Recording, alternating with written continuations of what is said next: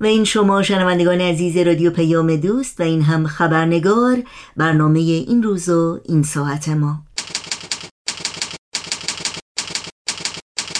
خبرنگار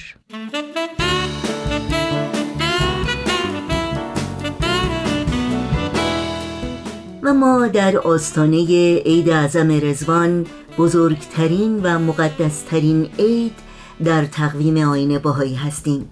در ایام عید اعظم رزوان که دوازده روزه حضرت بهاءالله بنیانگذار آین باهایی رسالت آسمانی خودشون رو علنا اعلان کردند و ندای یگانگی و صلح جهانی رو به اهل عالم نوید دادند.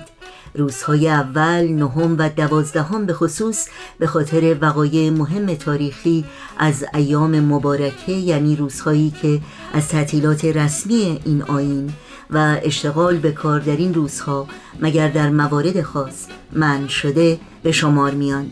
و پیروان آین بهایی در سراسر جهان این روزها رو جشن می‌گیرند و گرامی میدارند. در گفتگوی امروز نگاهی داریم به پیشینه تاریخی عید اعظم رزوان رسالت حضرت بهاءالله و پاره ای از نکات مهمی که در پیام حضرت بهاءالله ارائه شده. نوشین آگاهی هستم. در هر کجا که شنونده برنامه امروز ما هستید بهتون خوش آمد میگم و خبرنگار این چهار شنبه رو تقدیم می‌کنم. آقای سهند جاوید پژوهشگر مسائل اجتماعی میهمان این خبرنگار هستند و با ما در مورد عید اعظم رزوان گفتگو می کنند از شما دعوت می کنم همراه باشید.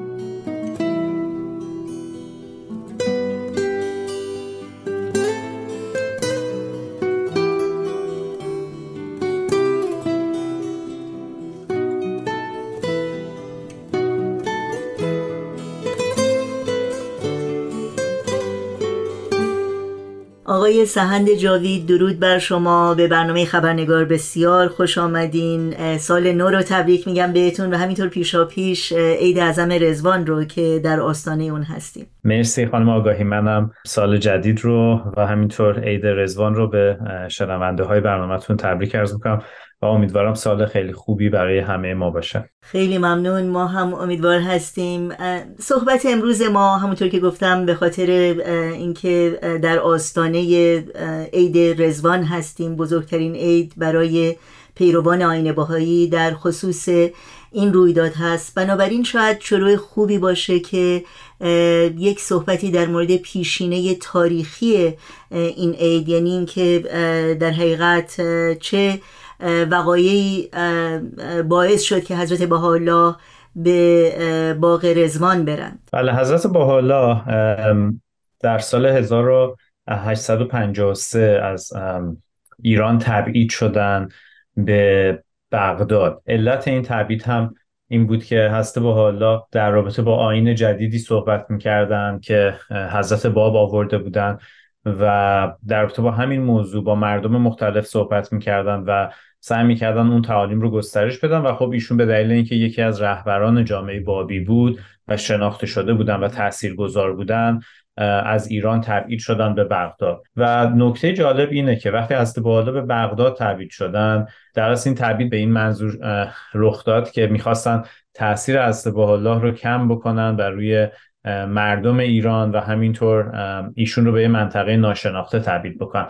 و جالبیش اینه که وقتی هسته با حالا به بغداد تبعید شدن نفوذ ایشون بسیار بیشتر شد. بغداد یک شهری بود که محل گذر بسیاری از ایرانیان بود که می‌خواستن به شهرهای دیگه برای زیارت برن یا برای تجارت برن و همینطور به حال شهری بود که نزدیک مناطق غربی ایران بود و بسیاری از بابی ها هم به اون شهر رفت آمد می‌کردن که حضرت الله رو ببینن و از ایشون هدایت بخوان در رابطه با اینکه باید چجوری آین صلح و دوستی حضرت باب رو گسترش بدن.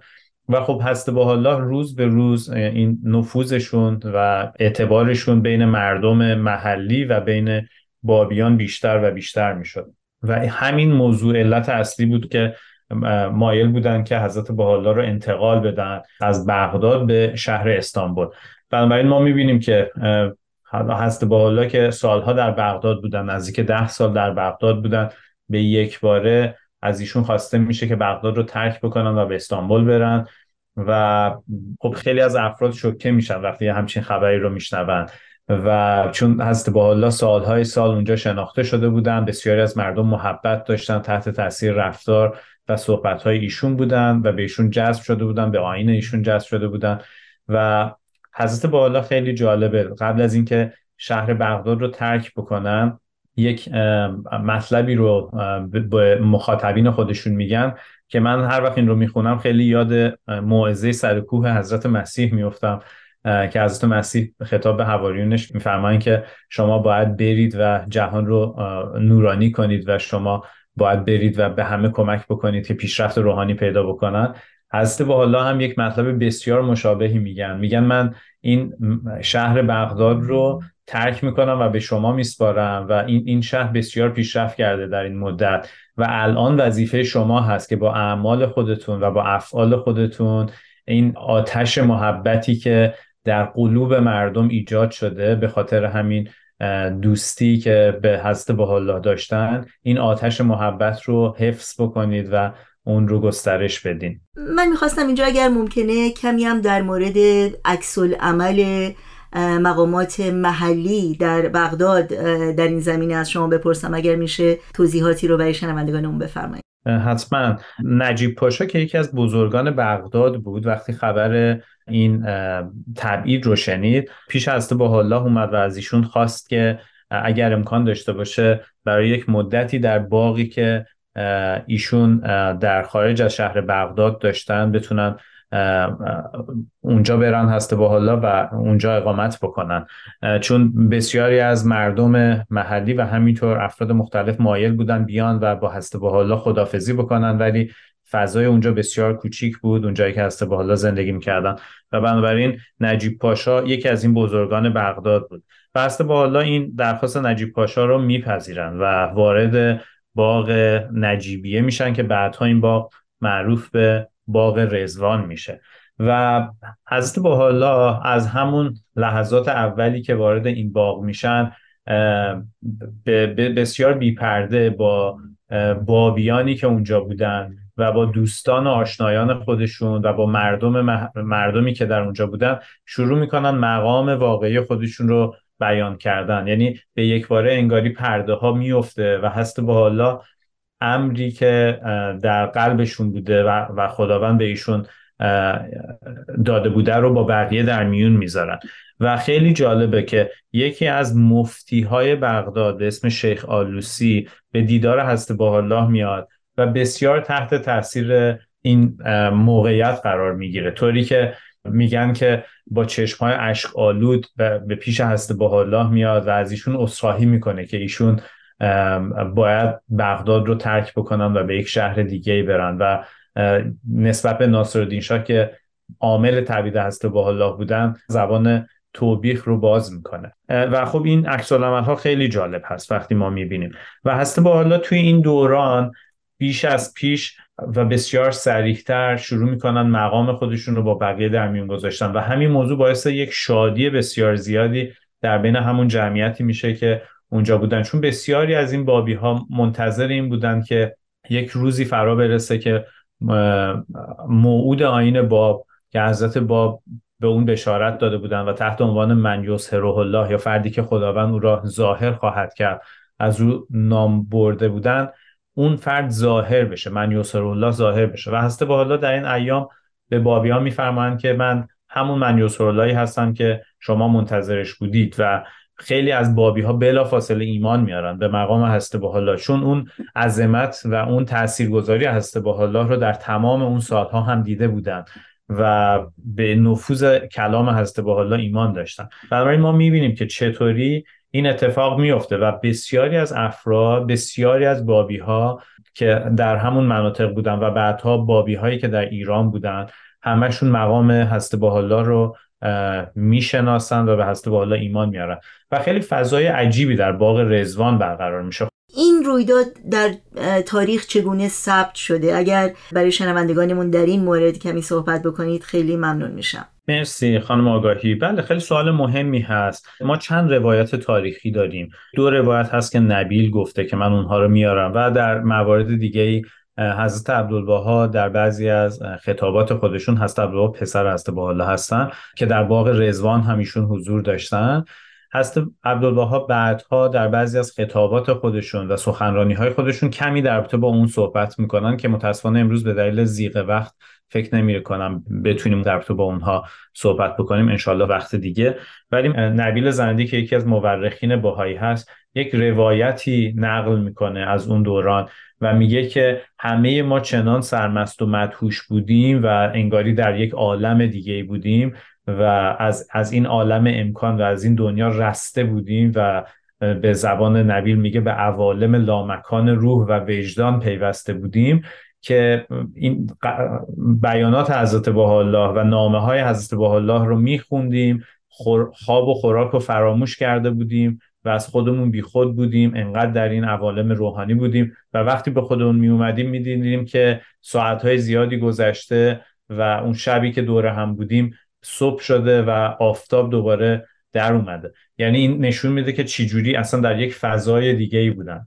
خود نبیل یک روایت دیگه هم از اون روزها میگه. نبیل میگه که هر روز هر روز صبح باغبان ها گل های زیادی از چهار خیابان باغ میچ میچیدن و در میان خیمه حضرت الله خرمن می‌کردن. چنان خرمنی که چون برای چای صبح افراد مختلف در حضور حضرت الله میشستن اون خرمن گل مانع از این بود که این افراد همدیگر رو ببینن. یعنی انقدر این خرمن زیاد می‌شد و بلند. و بعد حضرت الله به دست خودشون به همه افرادی که اومده بودن برای صرف چای گل می‌دادن. و نبیل جالبه یک در همین روایت در ادامش میگه که در شب نهمی که ما در باغ رزوان بودیم من بیدار بودم و داشتم حول خیمه که از الله بودن قدم می‌زدم و بعد نزدیک های سحر بود که من دیدم که حضرت الله از خیمه بیرون اومدن. و از اون باغ شروع کردن قدم زدن و از جای مختلفش دیدار کردن و عبور کردن. و بعد توی یکی از این خیابون های پرگل در اون شب مهدابی ایشون وایسادن و صدای بلبل های مختلف می اومد صدای مرغان مختلف می اومد که در حال تغنی و خوندن بودن. و حضرت با حالا به نبیل میگن که این بلبل ها رو که محبت به این گل ها دارن و از سر شب تا صبح از عشق این گل ها نمیخوابن رو می‌بینی. ولی چجوری امکان داره کسانی که عاشقان معنوی و شیدایان گل روی محبوب حقیقی هستن یعنی همون موعود حقیقی هستن بتونن در خواب باشن و این عظمت این ظهور رو نتونن درک بکنن. و این خیلی جالبه که هست با حالا میفرمایین که به حال وقتی مظهر ظهور ظاهر میشه ما انقدر باید شیفته اون باشیم ما انقدر باید مقام اون مظهر ظهور رو بتونیم بشناسیم و درک بکنیم که این عشق خودمون رو دائما باید بتونیم ابراز بکنیم و چه در خدمت چه در رفتار خودمون در سکنات خودمون در کلام خودمون و این این دائما باید بروز پیدا کنه. حالا می‌خوام یک لحظه بیایم عقب و ببینیم در, در حقیقت چه اتفاقی افتاد. ما, ما دیدیم که از بالا قرار بود تبعید بشن در از بغداد به استانبول و این این فشاری که ناصرالدین شاه آورد و دشمنان آین بابی و در حقیقت آین باهایی آوردن به دلیل این بود که امر حضرت بهاءالله فراموش بشه. خود حضرت بهاءالله فراموش بشن و شناخته نشن. و ما می‌بینیم که حضرت بهاءالله چجوری این چالش رو این این مشکلی که به وجود اومده بود رو تبدیل به یک پیروزی می‌کنن. اون بحرانی که به وجود اومده بود رو تبدیل به یک پیروزی می‌کنن. و من فکر می‌کنم این یک درس خیلی جالبی برای همه ما هست که مخصوصا ما ایرانی ها که با چالش های خیلی زیادی مواجه هستیم باید فکر بکنیم که چطوری می‌تونیم این بحران هایی که باهاش مواجه میشیم رو تبدیل به پیروزی بکنیم. اتفاقا نباید ناامید بشیم نباید فکر بکنیم که دیگه به آخر خط رسیدیم و کاری نمیشه کرد و به نظر می‌رسه که ما باید این حس عملیت رو داشته باشیم و بخوایم که اون وضعیت رو عوض بکنیم و تغییر بدیم. هر چقدر سخته هر چقدر امکان داره دشمنان مختلفی وجود داشته باشه که علیه آزادی علیه اندیشه علیه صلح و دوستی باشن. ولی ما باید بتونیم این وضعیت رو عوض بکنیم و این تغییر رو از طریق درست خودش به عرصه شهود بیاریم و محقق بکنیم. خیلی ممنون. واقعا به چه نکته ظریفی اشاره کردین که واقعا همه ما با اون روبرو هستیم و این یادآوری واقعا خیلی با ارزش بود. ممنونم از شما در طی چند روزی که حضرت بهاءالله در باغ رزوان بودند مطالبی که با پیروان خودشون در میون گذاشتن و به خصوص موضوعاتی که خیلی برجسته کردن در صحبتهای خودشون چه بودند؟ حضرت با در آثار خودشون در چندین جا به موضوع باغ رزوان اشاره می‌کنن و توصیف می‌کنن که مقام خودشون رو در اون روزها با عده زیادی در میون گذاشتن. به طور خاص در یکی از نوشته های هست با ایشون می‌فهمند که من سه مطلب مهم رو در اون روزها با بقیه در میون گذاشتیم. مطلب اول که ایشون میفرمایند این هست که تمامی اشیا یعنی همه این دنیا یک یک تعبیر البته استعاری رو دارن به کار می‌برن. میفرمان که تمام این دنیا انگاری در بحر یا در دریای پاکی فرو رفت. و این خیلی یک تحول خیلی بنیادینی هست. چون که در آین اسلام و همینطور در بعضی از آینهای دیگه قائل به این بودن که بعضی از افراد نجس هستن با بعضی از گروه ها نباید ما ارتباط داشته باشیم. و بعضی ها دشمن انگاشته می شدن و هسته با حالا که تمام اشیا در بحر تهارت فرو رفتن و خداوند با تمام اسما و صفاتش به این اشیا ظاهر شده و تجلی کرده. و این خیلی نکته جالبی هست. یعنی هر فردی و هر شیعی مقدس میشه چون مظهری از یکی از اسما و صفات خداوند هست. دیگه اینجوری نیست که ما فکر بکنیم ما نباید با بعضی از افراد و گروه ها ارتباط داشته باشیم به دلیل اینکه اونها نجس هستن یا به خاطر اینکه افکارشون آلوده هست و ما باید از اونها همیشه فاصله بگیریم و با هیچ ارتباطی نداشته باشیم. اتفاقا در نقطه مقابل اون هست با حالا بیان می‌کنن که تمامی این دنیا رو ما باید بتونیم به عنوان یک آینه ای ببینیم از اسما و صفات خداوند. یعنی همه چیز مقدس میشه همه چیز قابل ارتباط میشه. ما با همه انسان ها باید صحبت بکنیم معاشرت بکنیم و این اتفاقا خودش عامل دوستی و محبت میشه. یعنی ما تا وقتی با یک سری افراد بیگانه باشیم به اونها نزدیک نشیم و اونها رو دشمن بدونیم این باعث میشه که هی فاصله بیفته و فاصله ما بیشتر بشه. این خیلی نکته جالب دیگه هم داره برای من و اون اینه که هست با حالا یک تعبیر خیلی روحانی از دنیا ارائه میدن. یعنی دنیایی که همه این اشیا تمام این طبیعت مظهری از اسما و صفات خداوند هستن. مظهر بخشش هست مظهر کرم هست و این اسمهای خداوند در دنیا ظاهر شده. و اینجوری دنیا خیلی دنیای روحانی میشه. یعنی در این حال که دنیا دنیای مادی هست ولی انگاری که این دنیا داره اسما و صفات خداوند رو نشون میده و منعکس می‌کنه.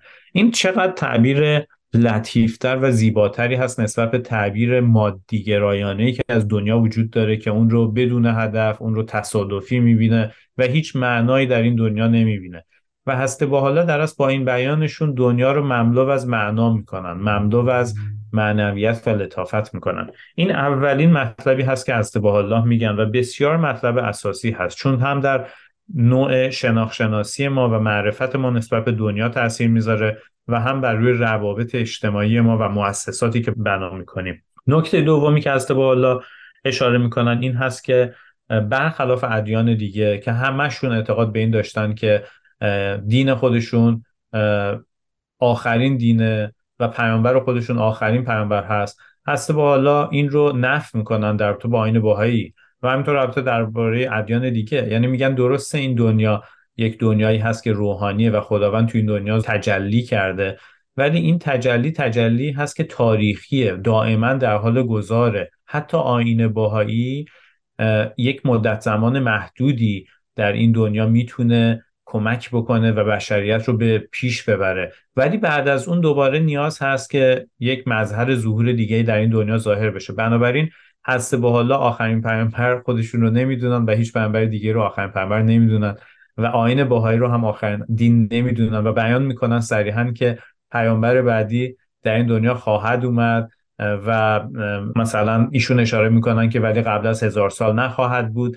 ولی خیلی جالب یعنی این پویایی تاریخی رو این هوشیاری تاریخی رو هسته به حالا اینجا مورد اشاره قرار میدن و بیان می‌کنن که این حقیقت روحانی یک تداومی داره یک سیرورتی داره و ما نباید هیچ چیزی رو کاملا منجمد و متسلب در نظر بگیریم. حتی اگر قدسی ترین و روحانی ترین امور باشه اونها کلام خداوند بنابر نیاز بشر ظاهر میشه. و چون بشر دائما پیشرفت می‌کنه و ترقی می‌کنه اون کلام باید به روز بشه.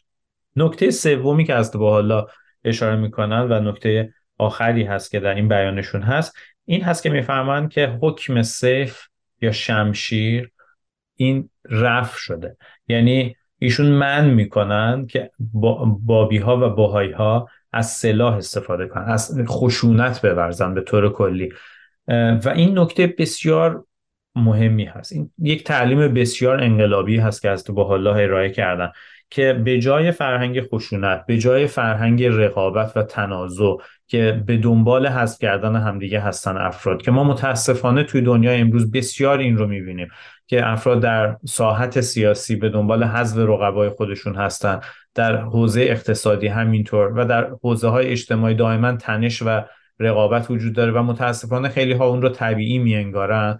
هست با حالا یک فرهنگی که فرهنگ صلح و وداد هست رو عرضه میکن یک فرهنگی که مبتنی بر همکاری هست. اتفاقا در برابر رقابتی که دنیای امروز داره عرضه می‌کنه هست با حالا این فرهنگ جهان شمول همکاری و صلح رو ارائه میدن و فرهنگی هست که اتفاقا باهایی ها و بسیاری از افراد دیگه که تحت تاثیر پیام هست با حالا هستند سعی کردن اون رو اجرا بکنن و برسه عمل در بیارن. البته این به هیچ وجه به این معنی نیست که باهایان و افرادی که تحت تاثیر تعالیم از تو بالا هستن به دنبال دادخواهی نیستن یا منفعل هستن در برابر ظلم به هیچ وجه.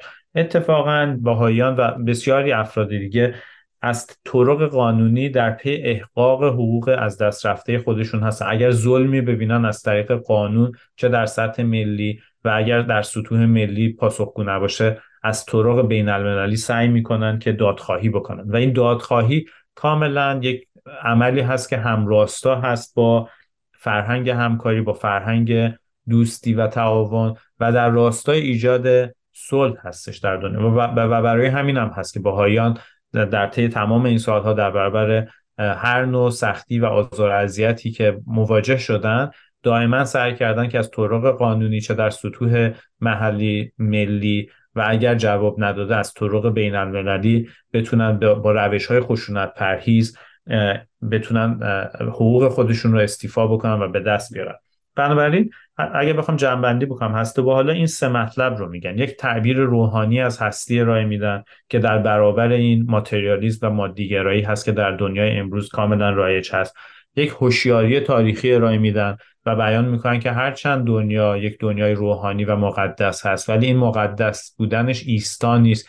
دائما در حال پویایی و تحرک است و یک خصلت جهان شمول به این روحانیت امروز میدن به آین باهایی میدن و اون یک آین صلح و دوستی هست. آینی که سعی می‌کنه همکاری صلح و وداد رو و محبت رو در سطح کل جامعه بشری گسترش بده و بزرگ بکنه. بنابراین ما می‌تونیم ببینیم که رزوان چگونه یک نقطه عطفی در تاریخ جامعه بشر می‌تونه باشه و از همون زمان هست که باهایی در تمام جاهای دنیا سعی کردن که این فرهنگ صلح و دوستی رو یاد بگیرن که چجوری می‌تونن محقق بکنن و به و مؤسساتی بسازن جوامعی بسازن و خودشون رو بتونن تغییر بدن که یک آینه ای باشن از این فرهنگ صلح و دوستی و وداد. خیلی خیلی ممنونم. واقعا صحبت های بسیار جالبیه. کاش بیشتر وقت داشتیم که ادامه می‌دادیم.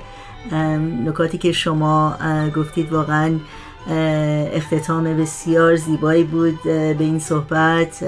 باز هم عید رزوان رو به شما تبریک میگم.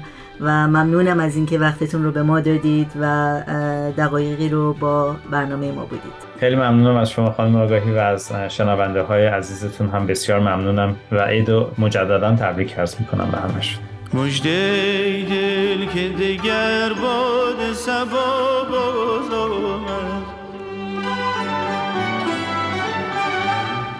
مجده دل که دیگر باد سبا هد هد خوش خبر از طرف سبا باز آمد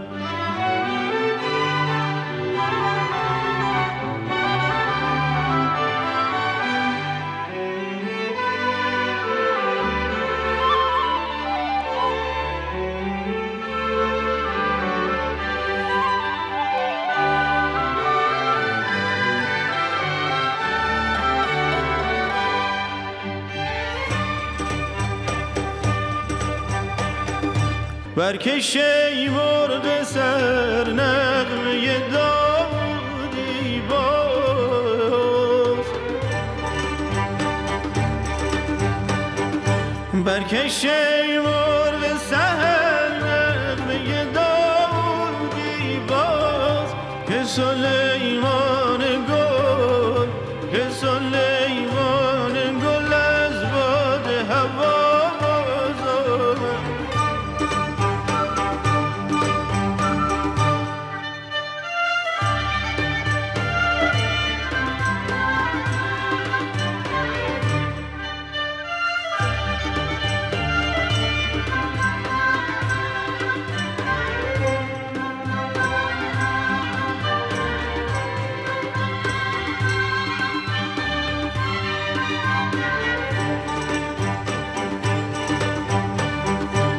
برکش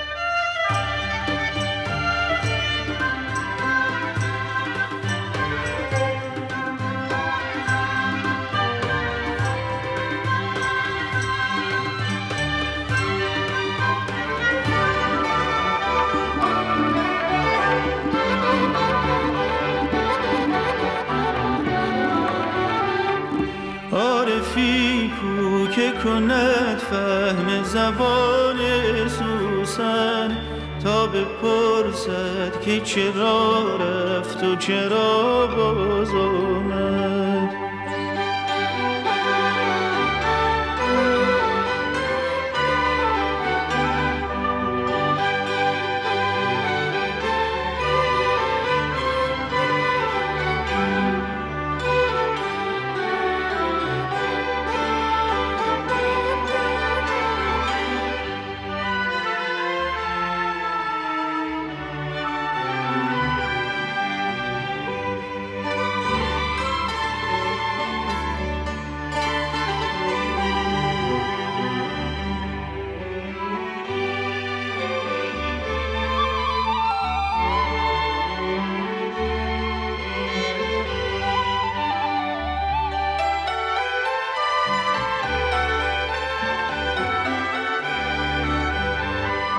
لاله بوی می نوشین بشنید از دم صبح.